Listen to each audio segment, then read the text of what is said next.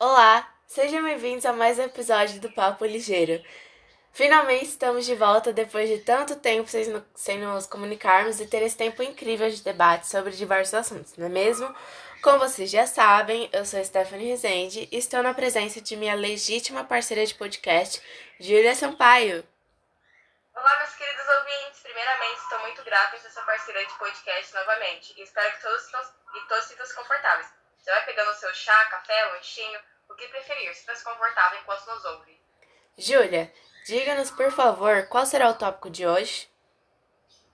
O assunto de hoje é sobre Martin Luther King, que deixou um legado sobre a nossa geração a procurar por um futuro melhor e uma sociedade que possa viver em verdadeira harmonia.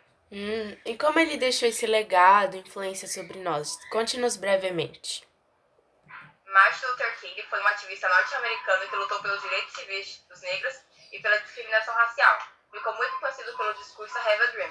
Seus ideais tiveram influência de grandes nomes como Mahatma Gandhi e Henry David Thoreau. Esses nomes também influenciaram Nelson Mandela. Vale lembrar, Stephanie, que ele foi preso diversas vezes. Não só ele, mas as pessoas que apoiavam seu movimento também. Sim, aliás, esse movimento que Martin Luther King liderou só veio a surgir por conta daquele famoso caso da Rosa Parks, uma mulher negra que se recusou a ceder seu assento no ônibus a um homem branco, e após isso ela foi presa. Através disso, podemos analisar eh, essa repreensão, impedimento a tudo que o povo negro faz, né? Um exemplo mais fácil de entender e infelizmente comum em nossos dias atuais é quando alguém vai a uma entrevista de emprego e a empresa limita as oportunidades a partir do momento que diz que só irá contratar aqueles que possuem influência em um idioma, por exemplo. Exatamente, mas precisamos ressaltar de que de nada adianta dizer antirracista, mas ao mesmo tempo apoiar projetos autoritários e governos autoritários, que só vai dificultar as manifestações e outras formas de atividade do movimento antirracista. Exatamente. Isso me faz pensar sobre a questão das instituições, lugares públicos, como escolas, restaurantes e empresas e muitos outros também que são racistas. As pessoas que os frequentam tomam atitudes que até hoje ninguém procura corrigir ou saber se é motivo de, né, entre aspas, piada. O que você pensa sobre isso, Júlia? Então, penso que mesmo com esse péssimo hábito que acabamos herdando, entre aspas, podemos sim nos reeducar e ajudar os outros com isso também. Por exemplo, explicando ao colega de sala o que e por que está errado quando ele acaba fazendo comentários usando termos racistas, isso com certeza já é um grande passo para se obter uma sociedade menos ignorante. Uma situação bem desconfortável que já vivenciei foi quando o professor falou que meu cabelo era exótico diversas vezes quando nos encontrávamos. Me senti como um animal, e claro, me sinto magoada até hoje, pois naquela época não percebi o que estava acontecendo. Hum, imagino quanto tenha sido complicado enfrentar isso, né? Muitas vezes a situação é tão constrangedora que vocês se veem sem autonomia alguma de repreender o ato. E muitas vezes também não tem ninguém pra ah, defender ou ao menos apoiar e dizer pra aquela pessoa que tá cometendo o ato racista dizer que aquilo tá errado e que não se deve fazer isso contra uma pessoa negra. Um ponto crucial é cobrar, cobrar do governo sobre como ele trata esta questão, né? Se formos analisar a forma com a qual a polícia age em lugares como condomínios, que são considerados lugares de luxo, é totalmente diferente na- nas comunidades, você não acha? Sim, muitas famílias negras têm que ensinar seus filhos a como agir caso a polícia os aborte, mesmo sabendo que muitas das vezes eles não fizeram nada para serem tratados de tal forma. Algo que tem repercutido de forma global é a onda de protestos após a morte de George Floyd por um policial nos Estados Unidos, o que fez a hashtag Black Lives Matter, Vidas Negras Importam, ganhar visibilidade através de manifestações nas ruas e nas redes sociais. Mas o que poucos sabem é que Black Lives Matter é uma organização que começou em 2013 por três ativistas norte-americanas, Alicia Garza, Patrice Colon e Opal Tomei. Desculpe se minha pronúncia estiver incorreta.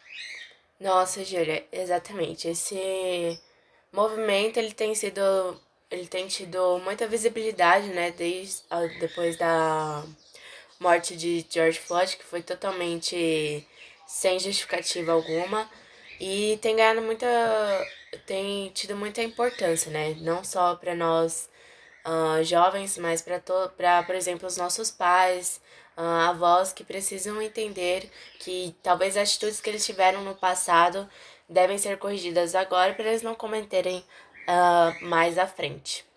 E também preciso mencionar aqui sobre os artistas dentro da indústria musical e do cinema e de outras áreas, né, que incentivam a luta e muitas vezes fazem críticas em relação ao assunto em seus trabalhos. Acho que assim, não só para mim, para muitas outras pessoas, imagino que para você também seja importante uh, perceber que seu artista favorito, aquele que você gosta, uh, não só dele, mas do trabalho dele também, uh, perceber que você é acolhido, é, ele apoia a causa e não é nada de forma forçada, algo apenas para ganhar atenção, curtidas e comentários, né? Um exemplo disso é o, quando, foi quando eu vi o álbum The Lion King, The Gift, da Beyoncé, o, qual foi inspirado no filme O Rei Leão. É um álbum muito bom, ele é incrível de verdade, não consigo nem explicar em palavras. E assim, através dele, o povo negro é levado a compreender como a sua jornada é bela, única e repleta de riqueza em sua história, e que podem resgatar sim suas realezas através da conexão com a sua ancestralidade e conhecimento de onde vieram. Júlia, tem algum artista que você admira o que ele faz para ajudar na causa? Você sente que isso é feito de forma verdadeira? Assim, que não foi nada para poder ganhar atenção é, por parte do, dos jornais, da imprensa, e você se sentiu acolhida através disso? Sim, tenho e admiro Chadwick Boseman, pois de forma geral sempre esteve em questão a forma que negros e negras apareciam nas telenovelas. Por exemplo, em Pantera Negra, há personagens negros ocupando lugares de destaque, como heróis, e isso é extremamente significativo para uma criança negra que brinca de super-herói e que muitas vezes não se vê representada. Achei de diferente me senti sim uma verdadeira guerreira de Wakanda, mesmo parecendo algo forçado por conta da demora de lançar um filme com a maioria dos elencos sendo negros, sabe? Aham, uhum, entendo sim. É uma questão que deve ser cobrada por parte das empresas que produzem os filmes, pois é de extrema importância ver a inclusão de todos, para aí sim dizer que vidas negras importam tanto quanto as de pessoas brancas. É, como você citou, uh, sobre as telenovelas. E assim, também não só, não só nas telenovelas, mas também em filmes, séries, uh, história em quadrinhos, livros. E um exemplo disso é dessa parte de descaso e tratar a população negra como assim, um animal ou sem valor algum. É um exemplo disso é as obras de Monteiro Lobato, especificamente Sentido Pica-Pau Amarelo, que é uma obra muito famosa principalmente entre as crianças e até mesmo os nossos pais, que provavelmente assistiram. E muitas vezes a gente não percebe, mas nessas obras, tanto nos livros quanto uh, no seriado que passava na TV, é, tinha essa questão totalmente negativa que Acho que demoramos muito para perceber isso, né? Mas acho que já é um ponto positivo que, por exemplo, a partir de Black Lives Matter e o incentivo na luta, com, é, na luta antirracista, a gente tenta mudar essa questão. Bom, Ju, sinto-me triste uh, em dizer, mas já estamos chegando na reta final do Papo Ligeiro de hoje. Porém, quero que você termine citando uma frase que Martin Luther King disse certa vez e espero que ela faça nossos queridos ouvintes refletirem sobre. A frase diz assim: No final, não lembraremos as palavras dos nossos inimigos, mas sim no silêncio dos nossos amigos.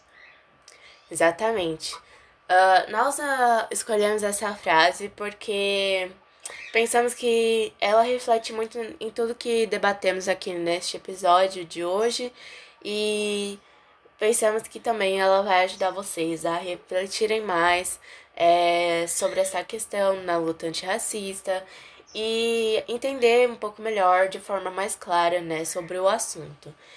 E depois de um ótimo papo e conhecimento, espero que tenham aproveitado bastante e possam ter desenvolvido outras opiniões sobre o assunto e opiniões boas e que incentivam a luta antirracista, né? Enfim, muito obrigada por toda a atenção e por estarem aqui sempre nos acompanhando e é, tendo todo um carinho por, por esse projeto que temos, é, em trazer assuntos e debater aqui o que, que a gente pensa e etc. Enfim, muito obrigada. Obrigado por nos acompanhar em mais um episódio do Papo Ligeiro. Espero ter ajudado vocês a entender o quão importante foi Martin Luther King para a nossa história. é a importância de estarmos mais unidos na luta antirracista. Até a próxima!